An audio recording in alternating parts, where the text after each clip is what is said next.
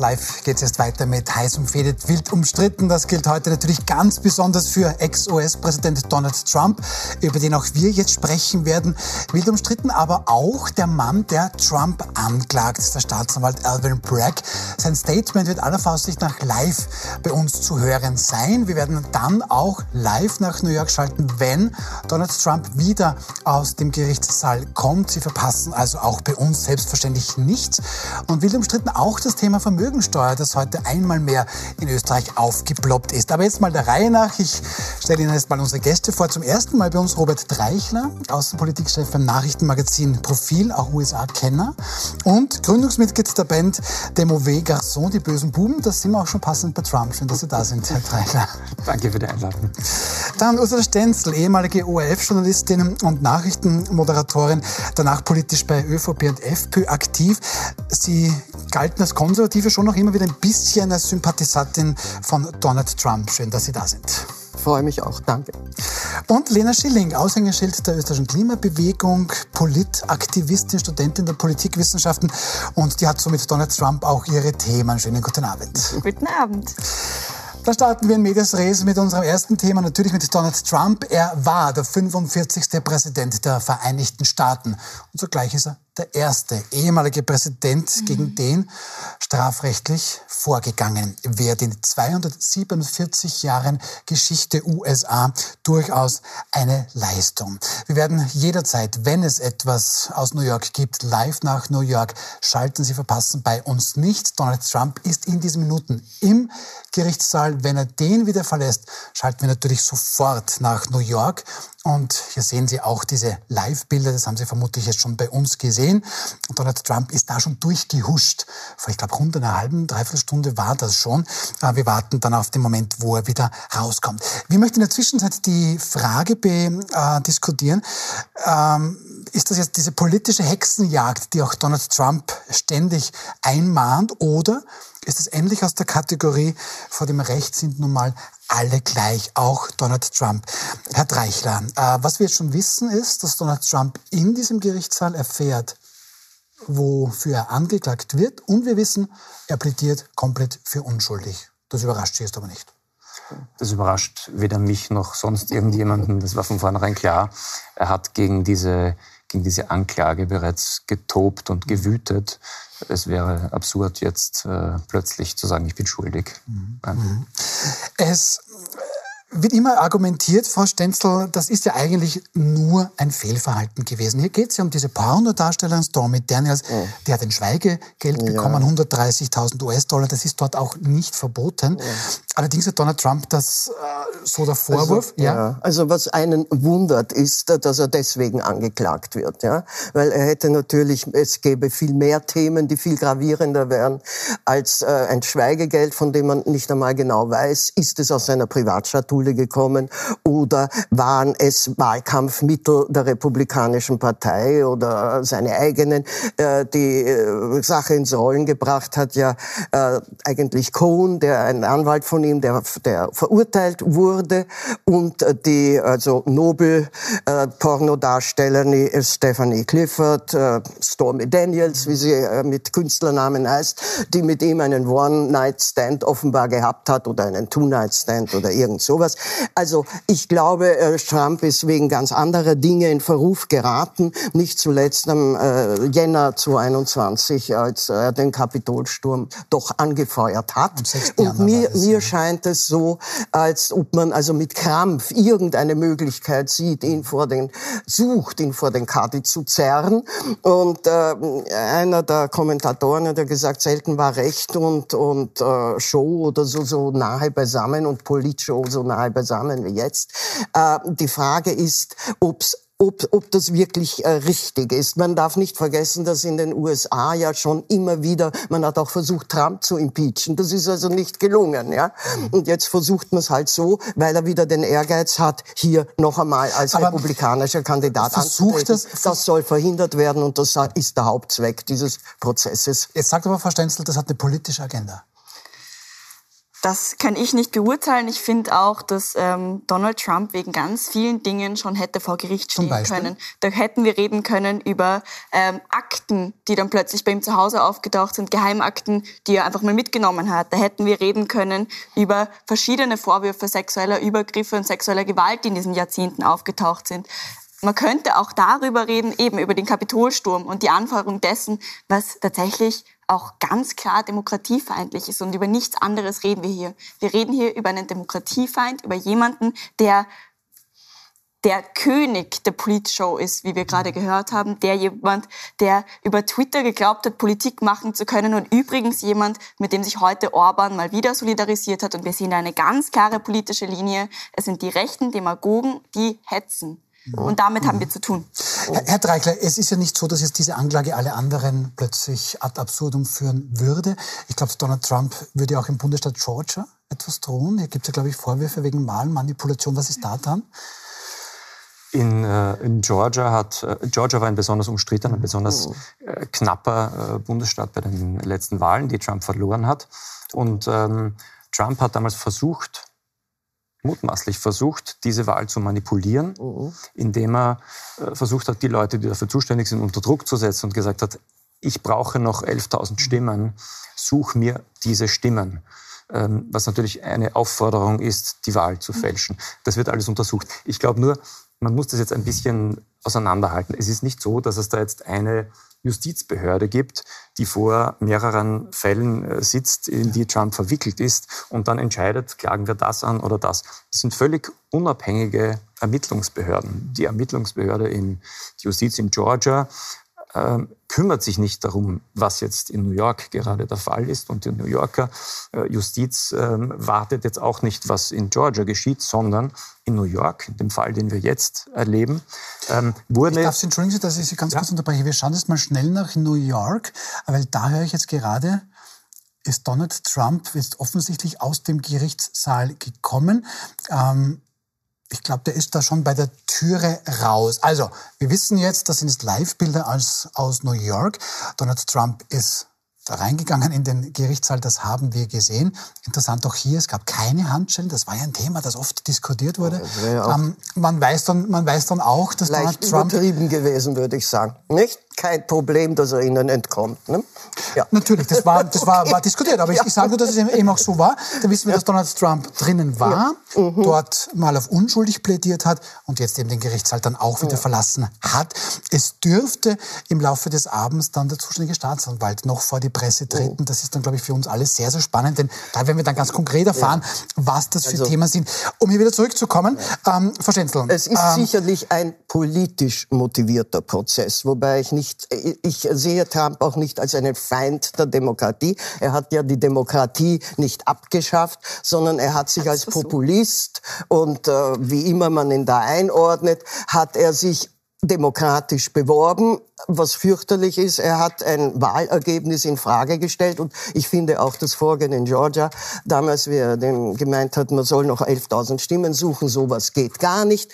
Äh, ich würde nicht ausschließen, dass sowas bei uns auch vorkommen kann, aber der Prozess ist politisch motiviert, äh, auf jeden Fall, ja, weil sonst hätte man etwas anderes gefunden, egal wie dieses Rechtssystem funktioniert, äh, etwas, was gravierender ist, ja. Ich glaube, wir können das ganz man schaut, man man, man schaut, man hat den Eindruck, hier wird eine Petitesse, sage ich einmal, hochgespielt, damit man ihn überhaupt vor Gericht kriegt. Ja? Und die wirkliche Auseinandersetzung muss eine politische sein.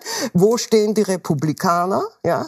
Sind sie nach wie vor dafür, dass er also, kandidiert oder nicht? Und es gibt republikanische Politiker, sehr ernst zu nehmen, die gesagt haben, es ist schrecklich, weil wir werden dünner und dünner und dünner, eben auch durch diese Trump-Geschichte also, und den Prozess. Aber Sie mischen da doch die Ebenen. Und Trumps aber Verhalten Sie, aber Sie mischen da doch die Ebenen. Also natürlich gibt es eine politische Auseinandersetzung. Und trotzdem gibt es in Demokratien glücklicherweise eine relativ unabhängige Justiz. Ja. Wie wenig unabhängig? unabhängig. Na, sie ist unabhängig, ne? Ich würde nicht sagen relativ, nur weil es Amerika ist. Sie ist unabhängig. Nein, das nein, weil sie schon, das ja? bestellt. Naja, ja. es gibt natürlich doch immer Leute, die besetzt sind und das ist ja. eine Frage. Aber na klar, und das ist das Merkmal einer Demokratie. Dementsprechend haben wir einerseits eine politische Auseinandersetzung, ob es noch Sinn macht, beziehungsweise wo sich Trump da positionieren wird in dem Wahlkampf. Und auf der anderen Seite reden wir da gerade über ganz verschiedene Verfahren, die auch laufen werden. Und da würde ich mir gerne Ihre, Ihre Ausführung weiter anhören, mit der wir gerade begonnen haben zu Georgia. Stimmt, wir waren in Georgia, ja. weil da geht es um diese ja, äh, Wahlmanipulation. Ja. Ich, ich, glaube auch das, was man Trump in Georgia vorwirft, weil Sie sagen, Trump ist kein Feind der Demokratie, ähm, er hat sich in mehreren Fällen tatsächlich als Feind der Demokratie erwiesen. Also sowohl die Sache des Kapitolsturms, wo, wo es Untersuchungen gibt, als auch die, die mutmaßliche versuchte Wahlmanipulation in Georgia. All das weist eindeutig darauf hin, dass es ihm nicht um Demokratie geht, sondern dass er eine Wahl, die er ganz offensichtlich verloren hatte, fälschen wollte. Mhm. Ich glaube, wesentlich äh, ja. Und äh, schlimmere Dinge in, äh, kann man und kaum... nachdem er eine Wahl verloren hat, hat er das stimme, nicht akzeptiert, sondern hat Menschen mit, äh, aufgehetzt dazu, das Kapitol ja, zu stürmen und hat diesen Protest ja, unterstützt. Ja, okay, okay, okay, alles gut und schön. Also das kann man politisch verurteilen, moralisch verurteilen. Man kann es, wenn es wirklich rechtlich relevant wäre. Natürlich muss man es auch juristisch verurteilen. Aber es ist darf natürlich ich, nicht kurz, das einzige Mal, dass ein Ex-Präsident oder ein Präsident vor dem Kaddisch steht. Erinnern wir uns an das Jahr 73, äh, Präsident Nixon wegen der Watergate-Affäre. Aber er ist deswegen zurückgetreten. Fast, ja, bevor und das Impeachment kommt. Also die Amerikaner also, nützen sehr wohl ihr Rechtssystem und politisch natürlich auch umstrittene Präsidenten. Nixon war umstritten, aber nicht unerfolgreich als Präsident in vielen Dingen.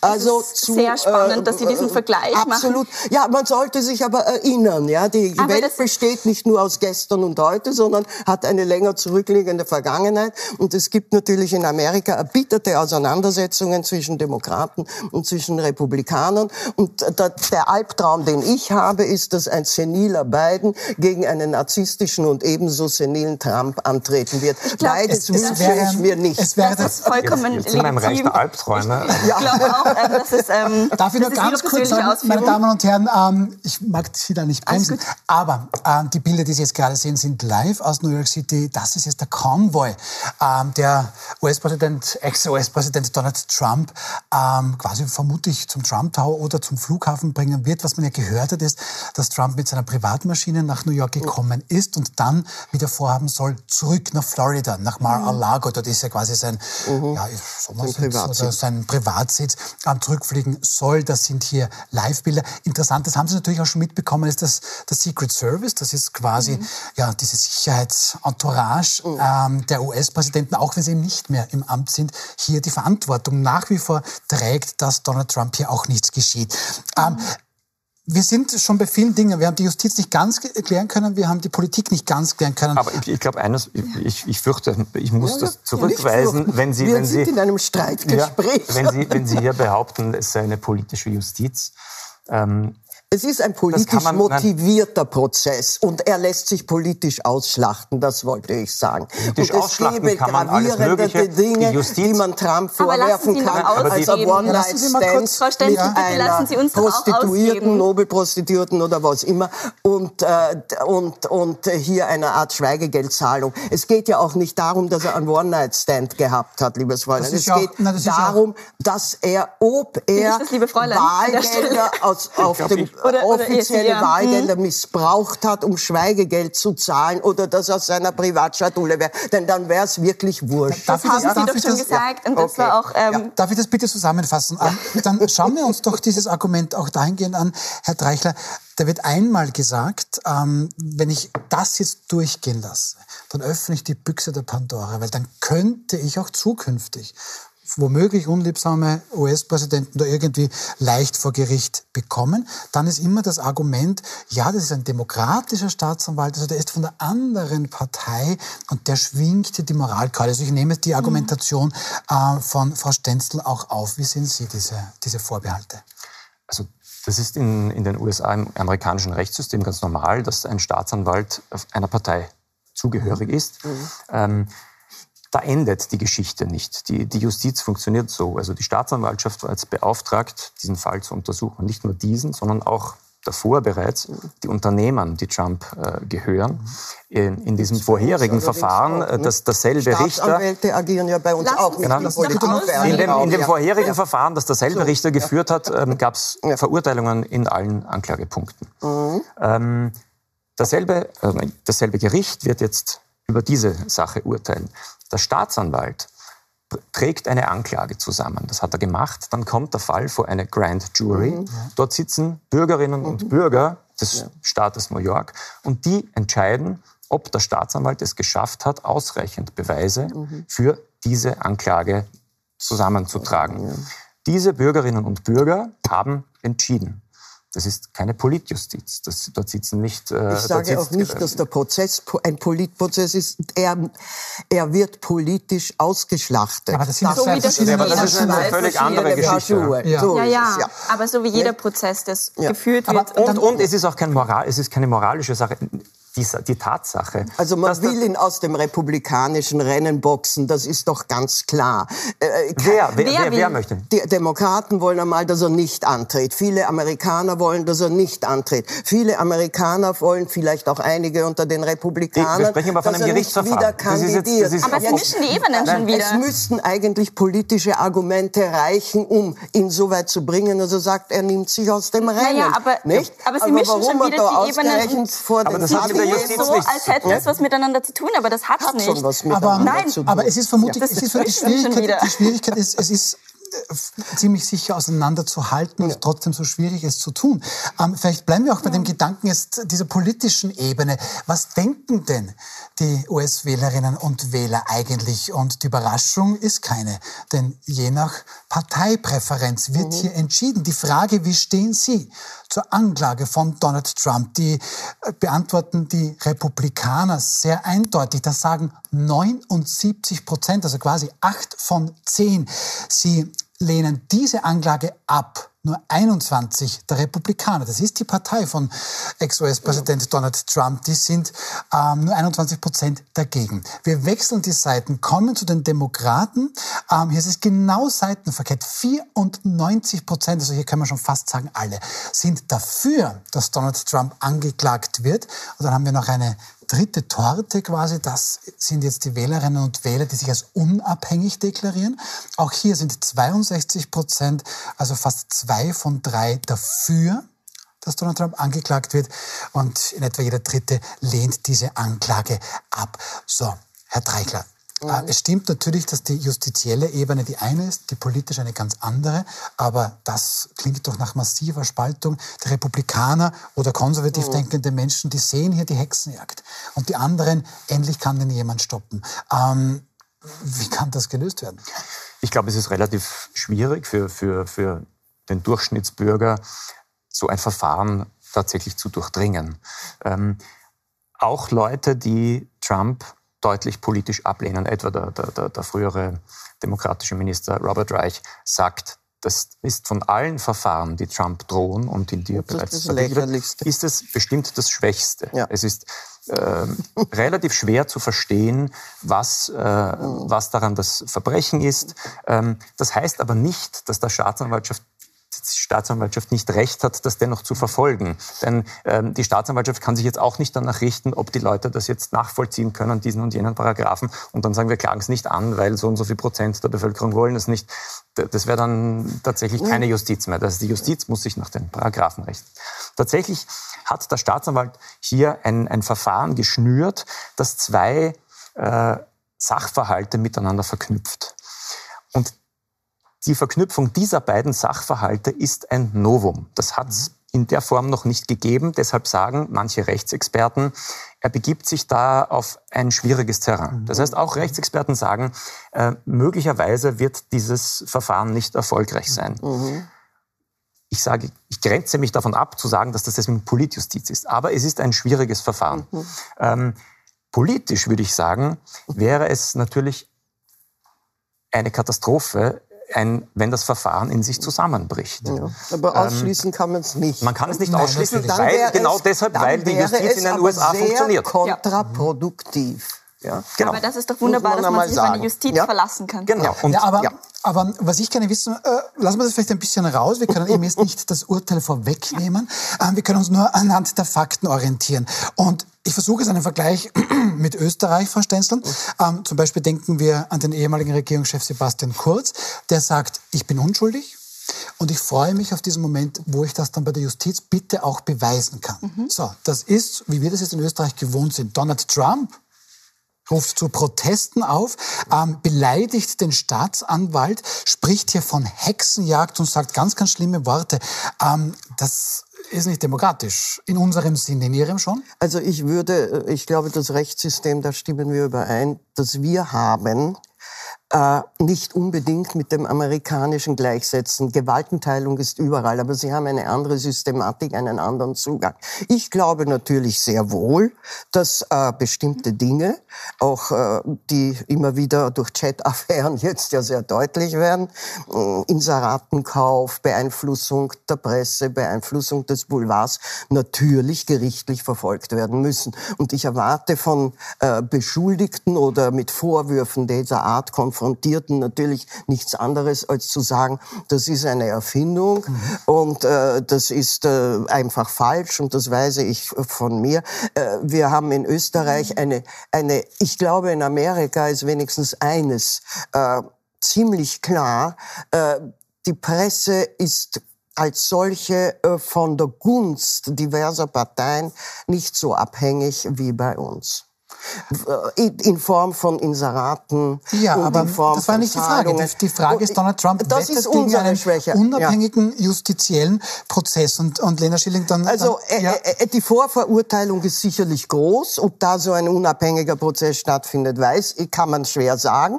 Äh, wenn das Wiedergeschworene sein sollten, das nehme ich fast an. Ja, Ich bin keine, die sich im amerikanischen Rechtssystem so auskennt, aber sollten das Geschworene sein, kann das natürlich, sollte es überhaupt zu einer wirklichen Anklage dann also äh, kommen mit einem Prozess, ja, dann muss man schauen, äh, wie hier äh, dann geurteilt wird, ja. Äh, okay. Dass, dass äh, die Politik, wenn die Politik an einem gewissen Punkt kommt, wo sie nicht weiter weiß, dann sehr froh ist, dass ihr die Justiz quasi die Aufgaben abnimmt, ja, auch wenn sie eine unabhängige ist, ist das sicherlich auch problematisch. Aber ich, ich wechsle mal die, ja. die Seiten. Ähm, Lena Schilling, ähm, was, was macht diesen Nimbus dieser Person Donald Trump ähm, aus? Was macht ihn so mächtig? Wenn ich jetzt vergleiche mit Österreich, da ist jetzt ein Unternehmer, der keine Ahnung wie reich ist, mit dem Privatjet und diversen Hochhäusern mhm. Häusern prahlt, dann würden wir den in, in, Österreich durchaus verdächtig sehen. Ja, das ist, den, den mögen wir nicht. Ähm, Donald Trump in den Vereinigten Staaten ist das der ganz große Macher, äh, obwohl der, weiß ich nicht, welche Skandale alle schon gemacht hat. Wie erklären Sie sich diesen Nimbus, dass der noch immer so treue Anhängerinnen und Anhänger hat? Er ist ein begnadeter Populist und er macht Politik auf den Misthaufen von allen anderen Krisen und Problemen. Er spricht, so wie viele Populisten, schon auch Probleme von den Leuten an, aber er gibt halt keine Lösungen dafür oder irgendeine andere Art von Antwort, sondern was er gibt, sind patzige Sätze auf Twitter, Schuldige, die man jagen kann, die, die er nämlich hetzen kann. Und das, was wir gesehen haben, und das ist, was mich vielleicht als junge Frau aus meiner Perspektive auch am meisten schockiert hat, ist diesen unfassbaren Sexismus. Und also angefangen von einer Verschärfung von Abtreibungsgesetzen, angefangen von einer Neuschreibung von, was bedeutet sexuelle Übergriffe. Und all das hat Donald Trump gemacht. Und all das war ein ganz kleiner Teil von Dingen, die er gemacht hat. Warum ist er so erfolgreich? Ich glaube genau das. Er spielt mit den Ängsten der Menschen und tut so, als hätte er irgendwelche Lösungen. Er sagt, make America great again und meint damit, dass er eigentlich derjenige ist, der das Leben für viele, viele Menschen viel schlimmer macht. Und um vielleicht zurückzugehen nochmal zu diesem Nixon-Vergleich. Ja, Nixon hat einen, hatte Watergate, ist zurückgetreten Trump hatte das Gefühl jede zweite Woche, nicht in dem Ausmaß, aber man muss halt einfach sagen, da ist ganz, ganz, ganz viel nicht gut gelaufen. Und auch wenn wir nach Österreich schauen, ich meine, können wir ja machen. Wir haben alleine in der letzten ÖVP-Regierung 24 Mitglieder der Regierung, die, gegen die ermittelt wird. Unschuldsvermutung, klar, aber die, gegen die wird ermittelt. Heißt, auch bei uns kann man sich Gedanken machen und wir können sehr froh sein, dass die Justiz jetzt einmal aufgeräumt wurde, weil stellen wir uns vor, was passiert wäre ohne ein paar Wodka Red Bull weniger. Es gibt, es gibt auch in Österreich natürlich dann, dann, dann Vorbehalte und auch ja, hier klar. Attacken äh, in Richtung unabhängiger Justiz, dass auch hier die womöglich politisch motiviert wäre. Ich möchte aber trotzdem bei Donald ja. Trump bleiben. Herr Dreichler, ist es so? Ist es so einfach? Das ist halt einfach nur weiß nicht, Populist Klasse 1a, der hetzt gegen andere, ähm, das ist ein ähm, weißer Sexist, der möchte vermutlich ja nicht Make America Great Again, sondern Make America Male Again oder Make America White Again und das war's. Ist es so einfach?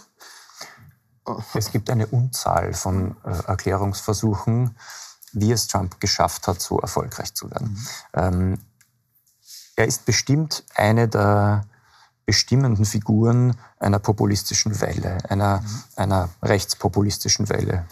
Ähm, es hat viel damit zu tun, dass die USA ökonomisch in den, in den Jahrzehnten davor ähm, abgebaut haben. Dass das für viele, für viele Leute, vor allem in den, in den Vorstädten, mhm. dort wo, wo Trump stark war, dass für viele Leute sich die Lebensumstände verschlechtert haben, dass der Wohlstand gesunken ist und dass, dass all diese Leute das Gefühl hatten, äh, es wird die Globalisierung befördert, bejubelt und für diese Leute hat das aber bedeutet, dass ihre Lebensumstände schlechter werden. Das heißt, sie haben das Gefühl gehabt, da wird etwas betrieben, was mir schadet, aber niemand hat das Gefühl, dass man dem irgendwie Einhalt gebieten muss, sondern alle sind der Meinung, das läuft alles wunderbar, das ist gut für die Wirtschaft mhm. und so, aber wir gehen dabei vor die Hunde. Das hat eine, eine, eine, eine Stimmung äh, erzeugt, die, die Trump genützt hat. Und Trump hat mit diesem Make America Great Again diese, diese Stimmung angesprochen und äh, darauf verwiesen,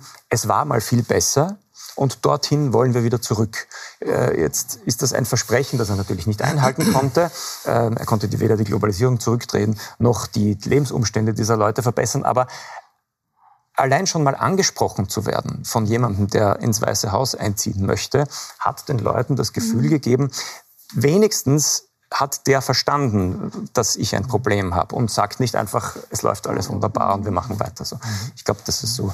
Ein, aber das ist jetzt eine, ist sehr. Ja, ja das also ist eine, eine, eine der Erklärungen. Wenn ich, das, wenn ich dem Herrn Dreichler zuhöre und eben es gibt Menschen, die fühlen sich nicht abgeholt, ja, die haben Angst vor Abstiegsängsten. Das macht doch in, in, in Österreich eigentlich die FPÖ mit Herbert Kickl auch am besten, weil die sagt, gendern, langweilig, ähm, ich, ich bin da dagegen. Ist das, ist das ein ähnliches Konzept? Also man muss äh, schon unterscheiden, welche Probleme sind wirklich sehr wichtig und welche Probleme sind eher sekundär und auch wichtig. Ja? Also das Gendern ist ein Narzissenthema in meinen Orchideenthema oder wie immer man das nennt und spreche ich sicherlich nicht im ihren Sinn, aber das will ich auch nicht. Für mich ist das eine Nebensache. Ja? Für mich ist die weibliche Emanzipation nicht abhängig davon, ob ich die deutsche Sprache vergewaltige oder nicht. Und daher lehne ich das Gendern grundsätzlich ab. Ich und das macht doch Herbert Kickel. Ja, das machen und viele und nicht nur Herbert Kickel. Es ist schön, dass Sie Ihre Gender-Tirade ja. loslassen. Das ist äh, überhaupt nein, nicht ich das glaube, Thema. Dass, dass man muss einmal sehen, warum ist äh, die FPÖ jetzt äh, so erfolgreich? Nicht, weil weil sie diese Themen ablehnt. Nein, weil sie genau merkt, wo der Schuh drückt. Und der Schuh drückt bei mhm. einer nicht unter Kontrolle zu kriegenden Inflation, die dazu führt, dass wirklich Lebensstandard verloren geht. Und zwar unter vielen Menschen, vor allem unter dem Mittelstand nicht, und, und die und Armen. Wie erklären Sie sich dann, dass unter der FPÖ-ÖVP-Regierung ja. für die meisten Menschen, um die es eigentlich gehen wird, um die kleinen Männer, um die kleinen Frauen, ich bin selber eine kleine Frau, um die Menschen, um die es gehen wird für die FPÖ, dass die überhaupt nicht angesprochen wurden. Es ist, wir können uns alle möglichen Statistiken anschauen. Es ist das meiste schlechter geworden für diejenigen, die Geld gebraucht hätten. Es ist die Körperschaftssteuer ähm, gesenkt ja. worden. Damit haben Konzerne Riesengeschenke ja. gekriegt. Wir haben ganz klar gesehen, für wen die FPÖ Politik macht. Und also, es ist nicht für die einfachen Leute. Ich, ich, würde Ihnen schon raten, ein bisschen mehr in die Tiefe zu gehen. Sie äh, studieren ja Politikwissenschaft, wie ich gehört habe. Also es gibt einen Zwölf-Punkte-Wirtschaftsplan der FPÖ und äh, wenn ich zwei wesentlich Punkt, wesentliche Punkte herausnehme, dann ist der, der, der erste Punkt, dass man die Staatsschulden runterkriegt, ja, und dass man Löhne und von Arbeitnehmern signifikant anhebt Aber und, und damit man die Wirtschaft nicht verliert als Standort, auch hier bei den Lohnnebenkosten entsprechend agiert. Und äh, sagen Sie nicht, dass das ein Nullprogramm ist. Ich halte diese beiden Punkte für sehr wichtig. Und da wird auch und, die Gewerkschaft äh, unterschreiben und ganz hinter, andere genau, Parteien. Und das ist hinter dem Erfolg FPÖ der FPÖ und ohne die Kickel FPÖ oder hat in der Praxis immer bewiesen, dass sie das nicht durchsetzen. Die FPÖ hat Das ist genau der Punkt. Die, auch das, die FPÖ macht sagen Politik Sie? auf den Misthaufen der anderen Parteien. Nein, das Nein, sagen tatsächlich nicht auch Misthaufen der anderen Parteien. Ja, bitte, Aber das ist ja ein Ich sehe schon, der Herr Dreichler und, und, und, ich, wir, wir, können mal kurz vor die Tür gehen. Also obwohl Sie der Misthaufen, oder wir obwohl der Misthaufen vielleicht bei der SPÖ im Moment nicht um, so viel am Platz ist. Ja. ja. Ich würde sagen, ähm, wir schnaufen mal kurz durch. Wir haben gerade aktuelle Informationen aus New York City bekommen. Der Staatsanwalt Elwin Bragg, der wird jetzt um 22 Uhr, das ist also quasi äh, in zwölf Minuten, soll der ein Statement abgeben, beziehungsweise gibt es auch schon ein schriftliches Statement. Das wird sehr, sehr interessant. Das werden wir uns gemeinsam ansehen. Bleiben Sie dran, nach einer kurzen Pause geht es bei uns mit Wild umstritten weiter.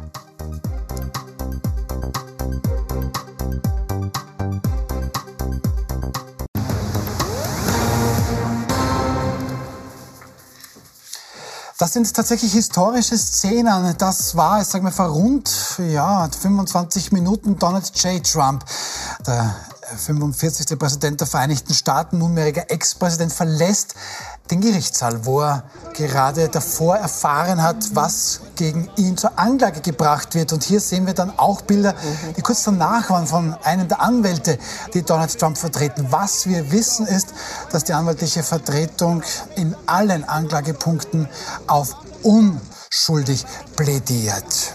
Wir kommen hier zurück und wir haben jetzt gerade eine spannende Debatte gehabt. Wir waren ein bisschen bei Donald Trump da ist irgendwie, ja, König des Populismus, sage ich jetzt mal, wenn ich jetzt hier auch das, was bis jetzt gefallen habe, äh, ist, auch richtig interpretiere. Herr Dreichler hat dann was Wichtiges gesagt, von wegen, es gibt ganz, ganz viele Menschen in den Vereinigten Staaten, die sich nun mal nicht abgeholt fühlen. Und dann sind wir plötzlich in Österreich gewesen. Das ist doch aber hier auch so. Auch hier gibt es plötzlich Menschen, denen ähm, am Ende des Geldes noch viel zu viel Monat überbleibt. Ja, das war auch das, was Frau Stenzel gesagt hat, dass Herbert Kickel hier das schon sehr, sehr gut anspricht. Ähm, wie populistisch ist unsere Politik eigentlich? Denn ich schmeiß das jetzt nur so vor mich hin. Ähm, die Blauen, äh, weiß ich nicht, also die FPÖ also, ist es gegen die Inflation. Die SPÖ gerade hat mit sich selbst beschäftigt, aber die hat grundsätzlich auch immer viele Lösungen, die sehr, sehr teuer sind. Ähm, die ÖVP ähm, also will man, es nicht mehr gendern ja. und, und findet den Verbrennermotor gut. Ich, die Grünen ähm, ja. träumen von Klimaglück. Ja. Äh, das klingt für mich auch alles sehr populistisch. Wie sehen Sie das? Also jede Partei hat zumindest populistische Elemente. Okay. Und ich würde Populismus als solchen nicht verdammen, weil er er zeigt etwas Wichtiges auf, dass Politik nicht abgehoben ist. Bei uns ist sehr oft das Problem, dass der Wähler, der Bürger, die Bürgerin das Gefühl haben, äh, man kümmert sich nicht wirklich um ihre Anliegen. Sie sagen vom Misthaufen der anderen Parteien. Ich sage, das ist, finde ich, sehr polemisch formuliert, aber de facto ist die SPÖ mit sich selbst beschäftigt. Ja?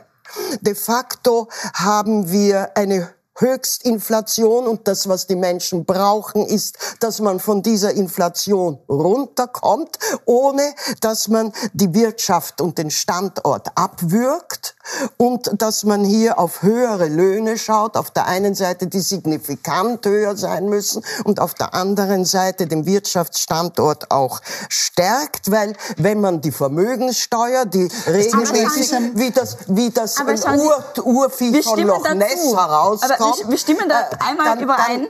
Also, ja, ja, also, aber ich glaube, wir haben einen unterschiedlichen Begriff von Populismus. Ja. Der Populismus ist einfach Politik verständlich zu machen. Das Nein, ist für mich Populismus. Politik zu machen mit ja. Begriffen, die man nicht ja. umsetzen kann. Und das ist, was die Menschen doch in dieser Zeit Wahlversprechen kann man meistens Rekord, nicht umsetzen. Inflation. Ja, aber ganz hm. ehrlich, wir sollten die Politik Traurig, wieder für Menschen machen. Und ja, das wäre mein Anspruch, okay. zu sagen, ja, wir haben ernsthafte Probleme. Aber das, das würde ich jetzt persönlich sagen, das würde ja in jedem Wahlprogramm stehen, dass natürlich jede Partei sagt, ich mache das ja für Menschen im Endeffekt. Oder fällt Ihnen eine Partei, die das nicht so tun würde? Nein, aber ich finde, dass Politik wieder anders funktionieren muss und wir da gemeinsam dran arbeiten. Ich glaube, da finden wir alle einen Konsens sogar. Ja. Herr Dreikler, helfen Sie mir da bitte ein bisschen als, als, als Schiedsrichter. Ähm, was ist jetzt Populismus? Ähm, Frau Schilling meint, Populismus ist einfach nur auf Misthaufen der anderen Parteien ähm, oder eben Donald Trump, der da hier Unzufriedenheiten geortet hat und die eigentlich fast schon missbraucht. Oder ist Populismus das, was Frau Stenzel meint? Ähm, ich richte mich einfach nach dem Willen des Volkes. Das wäre ja womöglich sogar der Grundgedanke der Demokratie. es gibt viele Spielarten des Populismus. Der Populismus, den wir seit einigen Jahren erleben, relativ, relativ vielen Jahren, der Rechtspopulismus ähm, funktioniert so, dass man sich meistens eine Minderheit sucht, ähm, ein Problem, das viele Leute irgendwie stört. Ausländer, der Islam. Mhm. In den USA sind es die, die Einwanderer, die aus Mexiko, aus Mexiko kommen. Ja, ja. Ähm, und dann sagt man dem Volk, ich werde das abstellen. Sehr simpel. Trump sagt, ich baue eine Mauer und die Mauer wird von Mexiko bezahlt werden und keiner wird mehr illegal einwandern können. Das klingt in den Ohren vieler Leute dann gut, ähm, war nicht machbar, hat er nicht gemacht, äh, verspricht er beim nächsten Mal bestimmt wieder, klingt möglicherweise immer noch gut ähm, und ist in Wahrheit nicht der Versuch, tatsächlich das Problem zu lösen, sondern es ist der, der, der Versuch, ähm, die Gunst dieser Leute abzuholen, die, äh, die es lieber hätten, dass da eben keine Leute einwandern. Oh. Ähm, und dann sagt er, er macht einen, einen Stopp äh, aus so und so vielen Ländern der Welt, darf niemand mehr in die USA einwandern, ähm, stößt damit an rechtliche Grenzen. Ähm, es wird dann viel versprochen, und das erleben wir auch in Europa. Das haben wir erlebt bei Marine Le Pen, die dann sagt, wir steigen aus dem in Euro aus. Frankreich, in, in, Frankreich, wir steigen aus dem Euro aus. Und mhm. ähm, wir werfen die, wir die, die Leute, die bereits hier sind, werfen wir wieder raus. Ja. Beim Brexit haben wir es erlebt, ja. wo es dann geheißen hat, die Wirtschaft wird blühen, wir stecken das ganze Geld, das uns übrig bleibt, mhm. weil die Ausländer nicht mehr so viel kosten, stecken wir in das äh, Gesundheitssystem. Ja. Das Geld war plötzlich nicht mehr da aber so funktio funktioniert Populismus. Aber, aber äh, Frau Schilling, ähm, jetzt, haben, jetzt, haben, jetzt, haben, wir gehört, Donald Trump, toller Populist. Äh, Marine Le Pen wurde hier als, mhm. als Dings tolle Populistin. Ähm, wir kennen das aus Italien mit Berlusconi, wir kennen das eben aus dem Brexit. Ähm, aber wenn ich Ihnen zuhöre, dann ist das ein ziemlich verwerfliches Konzept, dieser Populismus. Warum können die anderen Parteien den dann offensichtlich nicht stoppen? Ich glaube. Und offenbar auch nicht die Demokraten in den Vereinigten Staaten. Es war sehr knapp, diese letzte Wahl. Also einerseits, ich tatsächlich, ich glaube, wir haben einfach das Problem, dass wir einige von den Dingen, die es gerade bräuchte, mit diesen Mehrheiten nicht lösen können. Das heißt, zum Beispiel, wenn wir jetzt über die Rekordinflation reden, wenn wir jetzt darüber reden, dass sich die Menschen das Leben nicht mehr leisten können, dann haben wir jetzt eine Regierung, die einen einmaligen Wohnkostenzuschuss macht, statt eine Mietpreisbremse. Das heißt wieder, und das ist, was halt jetzt immer wieder passiert, man hat im Moment nur Mehrheiten, mit denen man einen ganz kleinen Teil lösen kann für einen Moment, aber keine langfristigen Lösungen. Das heißt, Sie wollen ein anderes System?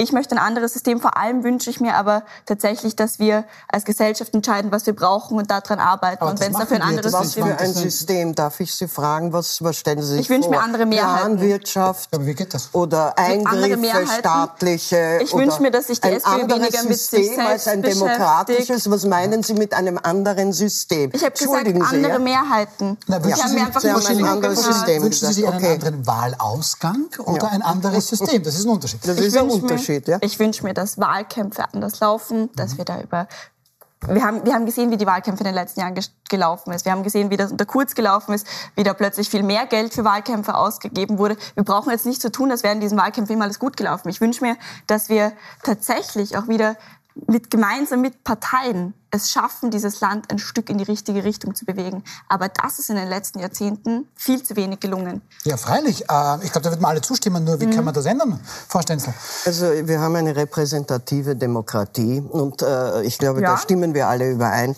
dass das, äh, äh wie Churchill einmal gesagt hat zur Demokratie, es ist das zweit, es, es ist das beste System. Es gibt äh, kein besseres, glaube ich, oder ist das zweitschlechteste. Aber es ist keine Alternative. Also lassen, äh, stören wir nicht die demokratischen Prozesse. Was mich stört an Ihrer Argumentation ist, dass wenn Ihnen mhm. ein Argument sozusagen nicht, nicht äh, gerecht wird oder nicht passt, dass Sie es dann diffamieren.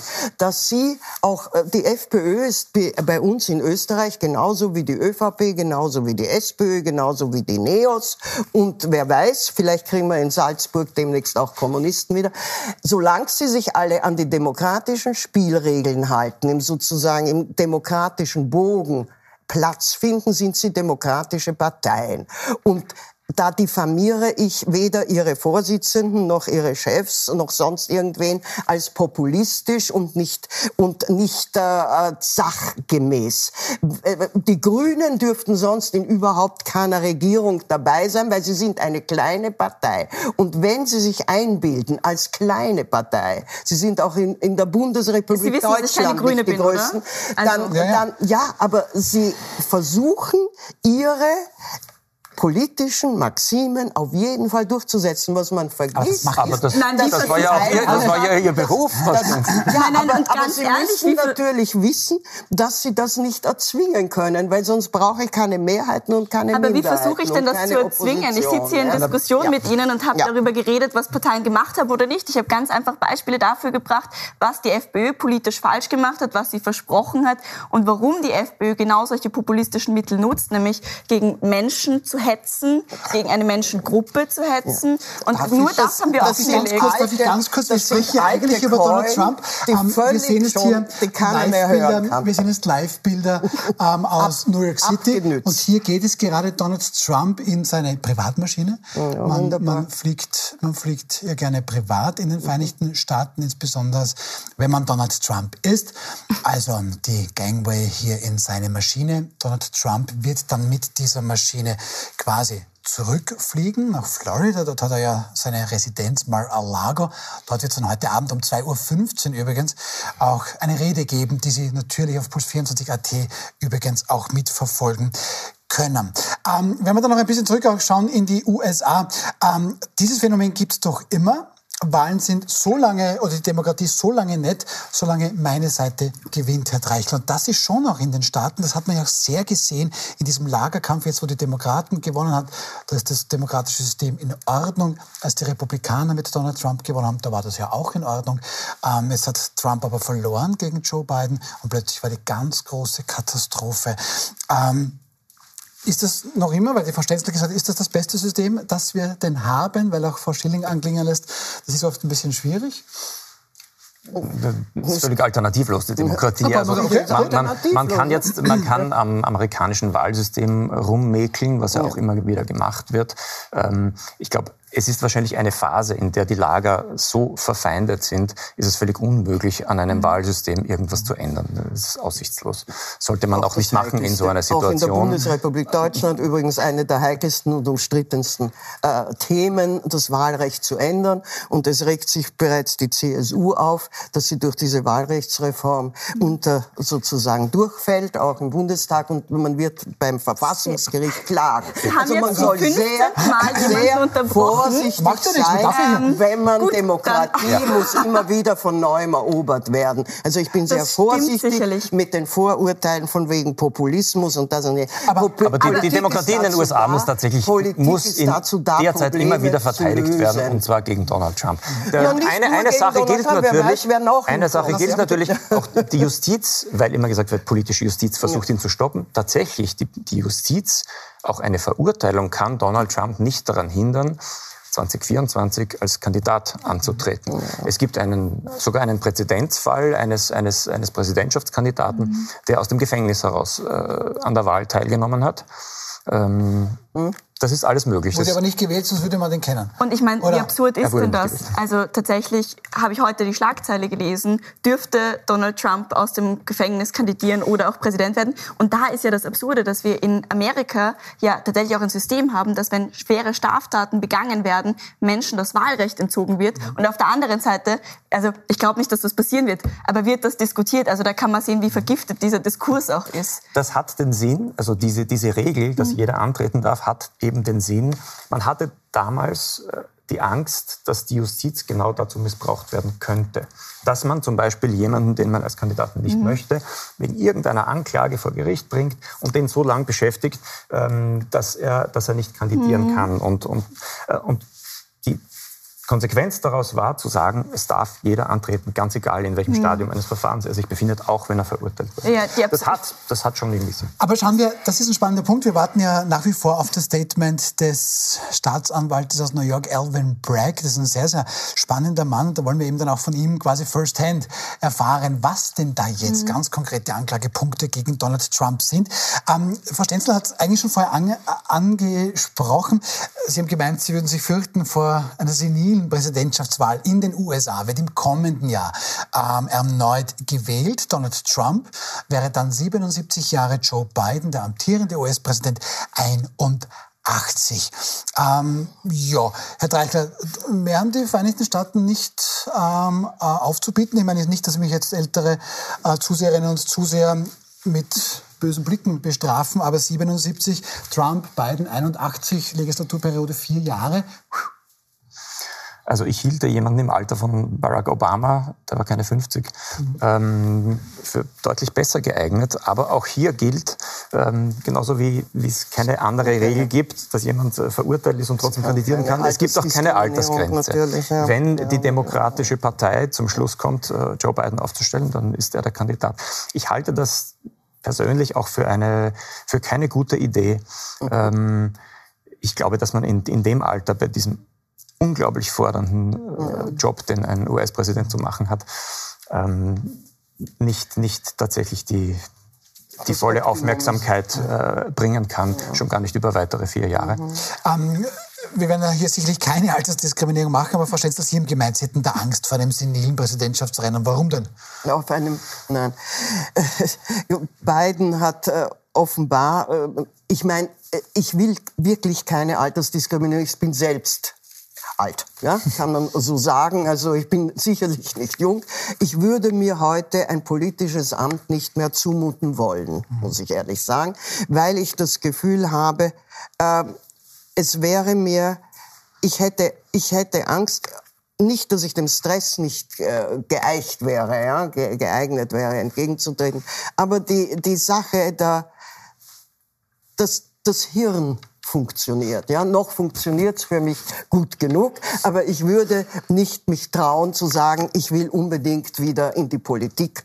Und ich sehe meine Grenzen, ich kann beobachten, ich kann kommentieren, ich kann auf meine journalistische, auf meine politische Erfahrung zurückgreifen, das ist alles gut und schön, aber ich würde nicht unbedingt wollen, jetzt ein Regierungschef zu sein, ich würde nicht unbedingt wollen, ein amerikanischer Präsident, ich will auch nicht in der Haut von einem Herrn Putin stecken, ja, der auch nicht mehr der Jüngste ist von dem man das Gefühl hat, er wollte sich im Alter noch einmal einen Triumph verschaffen. Er hat sich total verkalkuliert. Das muss man auch so sagen. Was mich an dem Ganzen wirklich beunruhigt, auch in Amerika ist, ja. Amerika ist nach wie vor eine Großmacht. Ja, die mitspielt. Es, sie bemühen sich, die Hegemonialmacht, die sie sicher einmal hatten, zu behalten und zu verteidigen die haben sie an sich nicht mehr. Ja? Wir leben in einer Welt, wo drei Kräfte miteinander ringen, Putin, Xi Jinping und äh, ein amerikanischer, der amerikanische Präsident. und hier muss ein amerikanischer Präsident dem gewachsen ähm, sein, egal von welcher Partei. Ich ja. möchte ganz kurz sagen, Sie haben schon hier gesehen, The People versus Donald ja. J. Trump, also hier wird schon alles aufgebaut für quasi die Präsentation des Staatsanwaltes Alvin Bragg, auf die wir gespannt warten. Ähm, trotzdem bleiben wir noch ein bisschen beim Thema. Ich möchte auch gerne wissen, was Lena Schilling dazu sagt. Als, als Jüngste hier in der Runde, ähm, die EU überlegt, ob man nicht ähm, 70-jährige Personen regelmäßig auf die Fahrtüchtigkeit überprüfen sollte. In den Vereinigten Staaten können dann offenbar 80-Jährige die freie Welt anführen. Ähm, ist Ihnen das auch zu alt, diese beiden Herrschaften da? Ich glaube, ich bin nicht die richtige Person, das zu beurteilen. Ich glaub, Aber haben Sie eine Meinung? Ja, ich ja? tatsächlich. Nein, also das, was wir grundsätzlich sehen, ist, dass die Welt von Menschen bestimmt wird. Das sehen wir in Österreich, im politischen System Österreich, das sehen wir auch im politischen System Amerika, das nicht für die Zukunft ausgerichtet ist. Es ist ein politisches System, das für Leute gemacht ist, die davon auch jetzt profitieren, von ihrem Wohlstand, von all dem, was gerade da ist. Aber wenn wir über die Klimakrise reden, wenn wir über verschiedene Rechtslagen reden, dann ist das für junge Menschen oft extrem schwierig. Und ich glaube, es sollten sehr viel mehr junge Menschen in die Politik gehen. Da müsste es auch einen Generationenwechsel geben. Und es braucht frischen Wind in mhm. verschiedenen politischen Systemen. Und das wäre extrem wichtig. Und vielleicht, um da noch den Schritt weiter zu gehen, ja, ich glaube daran, dass wir politische Systeme so verändern können, dass sie nämlich wirklich wieder demokratisch sind. Ich bin Demokratin und überzeugteste Demokratin, aber das bedeutet, dass wir über eine Wahlrechtsreform reden müssen. Das bedeutet, dass wir darüber reden müssen, dass junge Menschen in einem sehr alten System viel weniger gesagt, sagen können, noch weniger gehört werden. Mhm. Heißt, wenn ich über einen Systemwechsel rede, dann rede ich über einen Wechsel, wo alle Menschen mehr mitreden können, über eine Demokratie. Mhm. In mhm. Österreich jetzt? Gut. Allgemein ist es ja ein Phänomen, das wir in verschiedenen politischen Systemen so mitverfolgen können. Mhm. Naja. Herr Dreichler, Sie sind jetzt beim Pausenfüller für den Herrn Staatsanwalt. Ähm, das ehrt mich. Ist, ich danke Ihnen, dass Sie das, das so nett aufnehmen. Nein, aber das, ist schon ein bisschen auch was dran, oder? Es sind jetzt schon die älteren Damen und Herren, vor allem die älteren Herren, die dann hier die freie Welt anführen. Ähm, das macht doch irgendwo Sinn, was Lena Schilling sagt, weil wir leben ja alle in dieser Welt, wurscht, wie alt wir sind. Das macht Sinn. Die, die, die Sache ist natürlich, also wo Sie recht haben, die, die Alten haben viel mehr das Sagen. Wir sehen die, die Demografie. Ähm, wenn ich in, in Österreich und in vielen anderen westlichen Industriestaaten Wahlen gewinnen möchte, dann muss ich die Pensionisten, mhm. Pensionistinnen äh, ja, für mit, meine Partei die, gewinnen. Das äh, mittlere Alter denn, also von mit den, mit den, mit den 16 mhm. bis, äh, bis 30-Jährigen werde ich, werd ich, die, werd ich die Wahl nicht gewinnen. Ja? Trotzdem waren zum Beispiel die ganz Jungen mhm. in den, bei den vergangenen US-Wahlen äh, Bernie Sanders Anhänger. Ja, ja. Ähm, also, also das, das allein, kann sich jetzt ja, nicht nur in, in, darf in nein, nein, überhaupt nicht. Sein, aber das war gerade das war ja. aber es ist natürlich, Frage, auf die ich geantwortet habe. Aber wahrscheinlich, das, wahrscheinlich das wäre ja ein Argument auch für Sie. Donald Trump war ja nie sehr überzeugt vom Klimawandel oder vom menschengemachten Klimawandel. Gut, ähm, ich wünsche ihm natürlich nur die beste Gesundheit und er möge möglichst lange leben. Nur wenn ich jetzt, ich persönlich 77 oder 76 bin, dann ist mir doch relativ wurscht, ob die Welt in 50 Jahren untergeht. Ähm, hat sich das auch durch seine Politik durchgeschlagen, vermutlich? Auf jeden Fall. Ich glaube, Donald Trump ist nicht nur ausgetreten aus verschiedenen Klimabündnissen. Er hat das immer und immer wieder offensichtlich dargelegt, dass es ihm vollkommen egal ist, wie es den nächsten Generationen geht, auch den nächsten Generationen seiner Landsleute. Und wenn er sagt, Make America Great Again, dann meint er ganz viel außer dass es ein zukunftsfähiges, ein Amerika ist, das eine Demokratie ist und das, wo wir gemeinsam die Krisen lösen können. Perfekt. Wir schalten jetzt live nach New York City. Hier ist Alvin Bragg der Staatsanwalt. Earlier this afternoon, Donald Trump was arraigned on a New York Supreme Court indictment returned by a Manhattan grand jury on 34 felony counts of falsifying business records in the first degree. Under New York state law, it is a felony to falsify business records with intent to defraud and an intent to conceal another crime. That is exactly what this case is about 34 false statements made to cover up other crimes. These are felony crimes in New York State, no matter who you are. We cannot and will not normalize serious criminal conduct. The defendant repeatedly made false statements on New York business records. He also caused others to make false statements. The defendant claimed that he was paying Michael Cohen for legal services performed in 2017. This simply was not true. And it was a false statement that the defendant made month after month in 2017. April, May, June, and so on through the rest of the year. For nine straight months, the defendant held documents in his hand containing this key lie that he was paying Michael Cohen for legal services performed in 2017. And he personally signed checks for payments to Michael Cohen for each of these nine months. In total, the grand jury found there were 34 documents with this critical false statement. Why did Donald Trump repeatedly make these false statements. The evidence will show that he did so to cover up crimes relating to the 2016 election. Donald Trump, executives at the publishing company American Media Incorporated, Mr. Cohen, and others agreed in 2015 to a catch and kill scheme.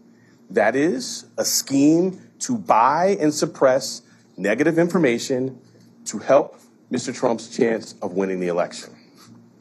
As part of this scheme, Donald Trump and others made three payments to people who claimed to have negative information about Mr. Trump.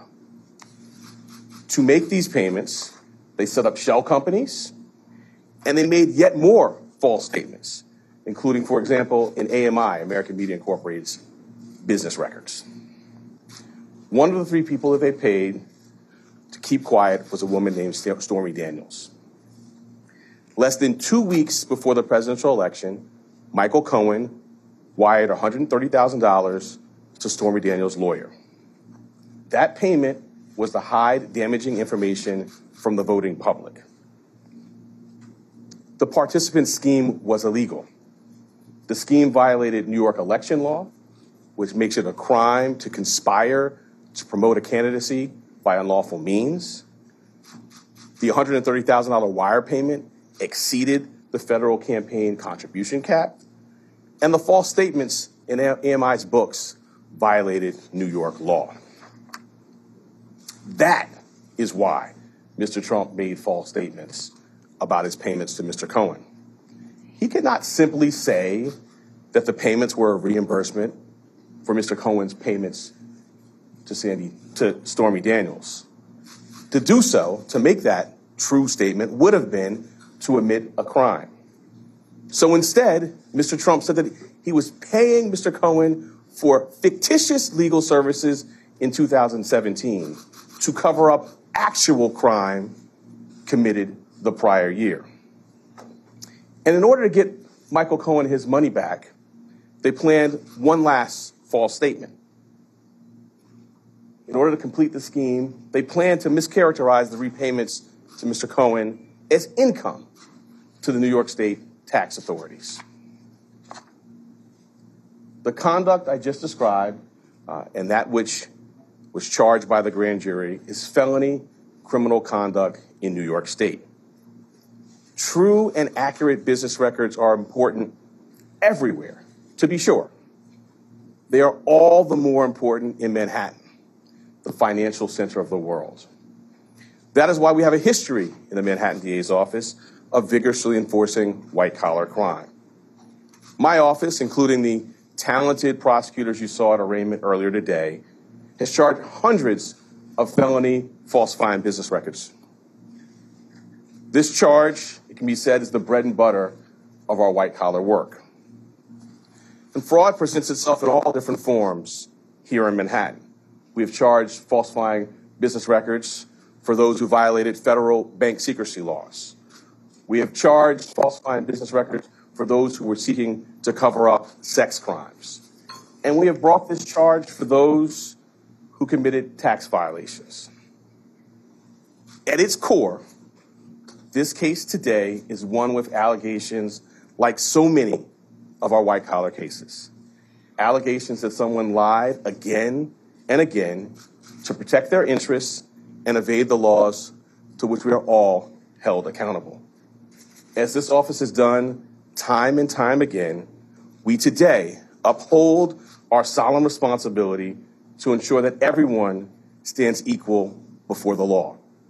No amount of money, and no amount of power changes that enduring American principle. I'll now take questions. So we're going to take a limited number of follow questions, one question per reporter. I will call on you. Soweit das Live-Statement des zuständigen Staatsanwaltes Alvin Bragg. Dieser Mann hat Geschichte geschrieben. Er hat Donald Trump in 34 Punkten angeklagt. Ich versuche das kurz auch gemeinsam noch ein bisschen zusammenzufassen. Es gibt 34 Dokumente offensichtlich, wo man versucht hat, verbrecherisch Fälschungen anzustellen, um, und das ist ganz, ganz wichtig, andere Verbrechen damit zu decken. Mehrfach hat der Staatsanwalt das erklärt, dass sogar über mehrere Monate Michael Cohen, dieser Trump-Anwalt quasi angestiftet worden sein soll, hier ähm, falsche Statements zu machen. Donald Trump soll diese Schecks teilweise auch persönlich unterschrieben haben. Dann hat der Staatsanwalt erklärt, warum hat Donald Trump das gemacht? Weil er einfach verhindern wollte, dass 2016 eine negative Nachricht in der, ähm, im Wahlkampf aufploppen könnte. Und hier wurden quasi andere Verbrechen gedeckt in dem hier diese Geschäftsberichte auch gefälscht wurden. Ich bin mir nicht sicher, ob ich das richtig verstanden habe, Herr Dreichler, Sie haben auch mitgehört, ähm, 130.000 US-Dollar sollen irgendwie auch vor den Steuerbehörden eher als Einkommen deklariert worden sein und nicht als Ausgaben für Schweigegeld. Haben Sie das ein bisschen besser verstanden als ich? Also zuerst möchte ich sagen, wir haben jetzt etwas wirklich Tolles miterlebt ja. und wahrscheinlich wenige von uns haben bisher mal so eine Rede eines Staatsanwalts gehört. Ähm, der hat in wenigen Minuten diesen Fall zusammengefasst und zwar in einer Sprache, die jeder Amerikaner verstehen kann. Da kommt kein Paragraph vor und keine mhm. komplizierte Wendung. Der hat, er hat lustigerweise auch den Namen Stormy Daniels verwendet, weil jeder weiß, wer das ist und nicht ihren bürgerlichen Namen, wo Leute weniger wissen, wer das ist. Und jetzt weiß im Prinzip jeder, der das gesehen hat, aha, darum geht's. Und er war dabei durchaus würdevoll und feierlich, aber es war eine Sprache, die jeder verstehen kann. Mhm. Äh, zu Ihrer Frage, diese 130.000 Dollar. Diese 130.000 Dollar hat Stormy Daniels, jetzt verwende ich auch den Namen, äh, bekommen, damit sie äh, nicht an die Medien geht mit der Geschichte, dass sie eine Affäre mit Donald Trump hatte. Als Pornostar. Und das kurz vor der Wahl. Ja. ja. Ähm, jetzt diese 34 äh, falschen Dokumente sind im Wesentlichen aufeinanderfolgende äh, Eingangsbestätigungen, dass äh, Michael Cohen, der Anwalt von, der frühere Anwalt von Donald Trump, ihn auf Raten diese 130.000 Dollar zurückbekommen hat. Mhm.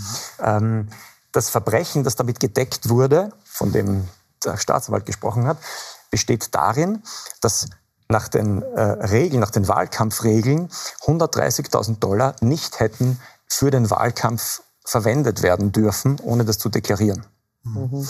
Ähm, jetzt gibt's ein Problem, auch für den Staatsanwalt. Das Problem ist, hat Donald Trump diese 130.000 Dollar bezahlt, weil er damit seinen Wahlkampf retten wollte?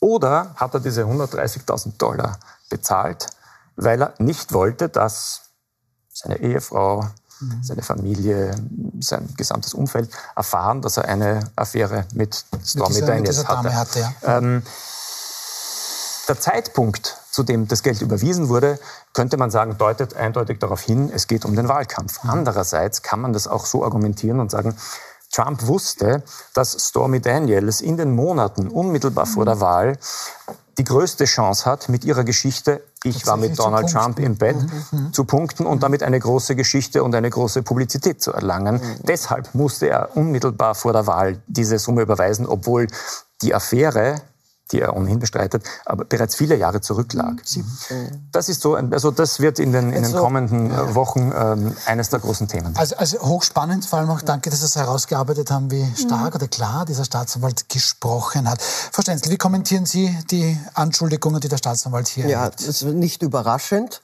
dass er es so dargestellt hat, wie er es dargestellt hat. Ist völlig klar. Äh, äh, es ist also absolut äh, zu kritisieren, dass das damals passiert ist. Die Frage ist für mich aber nicht beantwortet und ich möchte ganz gerne einen Verteidiger von Trump auch hören und nicht nur den Staatsanwaltschaft, die Staatsanwaltschaft. War es sein persönliches Geld oder hat er Wahlkampfmittel dafür missbraucht? Wesentlich ist natürlich auch die Frage, wollte nur seine Familie, seine damals äh, relativ junge Ehe äh, schützen. Und äh, es ist ja nach diesem Stand äh, mit der Dame, ist ja wenige Wochen vorher erst sein Sohn geboren worden. Und äh, hat er also absolut gelogen, was de, hat er Wahlkampfmittel missbraucht? Ja, für einen privaten oder einen anderen Zweck hat er Wahlkampfmittel. Das ist meiner Ansicht nach noch nicht klar. Ob er sie missbraucht hat, dass er was gezahlt hat, ist klar. Dass der Herr Cohen, sein Anwalt, der in Misskredit geraten ist, auch so ausgesagt hat, ist auch klar. Der, der hat, der hat ihn ja quasi geliefert, sozusagen ans Messer. Äh, also ich halte das Ganze für nach wie vor, ja, für eine sehr aufgebauschte Polit, äh, Affäre äh, im juristischen Kleid. Ja, aber da waren wir Weil schon. man, ja, ja aber das aber, ändert ja nichts nein, richtig, daran. Aber wichtig ist, wir haben jetzt die Anschuldigungen oder die, die Anklagepunkte des Staatsanwaltes gehört. Sie haben vollkommen recht. Wichtig ist hier zu sagen, dass die Verteidiger von Donald Trump hier jede Schuld von sich weisen. Ja, und Sie sollen das argumentieren. Ja, ich möchte es einfach auch. Ähm, es gibt ja. auch Parteifreunde, die sagen, das ja. ist Voodoo, was man hier in New York ja. City machen würde, damit wir auch hier quasi die mhm. Gegenseite gehabt haben. Ähm, Frau Schilling, wie kommentieren Sie jetzt auch diese Rede des Staatsanwaltes? Sie sind ja ähnlich mhm. begeistert wie Herr Dreichler auch von der Art und Weise, wie klar der Staatsanwalt das eigentlich runtergebrochen hat, ohne jetzt auf den Paragraphen zu sehr herumzureiten. Ja, auf jeden Fall. Und das, was wir jetzt erleben werden, ist Rechtsstaatlichkeit und Gewaltentrennung. Und das ist doch wunderbar. Und ich glaube, man kann darüber mutmaßen, das können wir jetzt alle. Wir jetzt, ja. Aber ich bin sehr froh, dass das passiert und ich hoffe, dass da auch richtig aufgeräumt wird und dass da vielleicht auch noch geschaut wird, was da noch alles liegt und einfach ein sauberer Prozess geführt wird. Das ist alles, was man sich jetzt wünschen kann.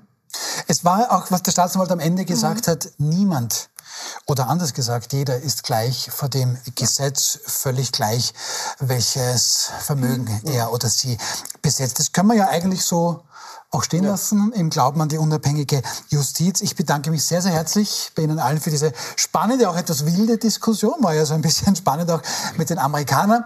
Ähm, morgen gibt es uns wieder zur normalen Sendezeit. Um 20.15 Uhr mhm. gibt es morgen die nächste Ausgabe vom Wild umstritten. Da dann morgen Abend zu Gast Puls 24 Chefredakteur Stefan Kaltenbrunner, die Innenpolitikchefin der Kronenzeitung Ida Metzger und der ehemalige NEOS-Abgeordnete ähm, Sepp Schellern. Also morgen Abend sehen wir uns wieder, 20.15 Uhr.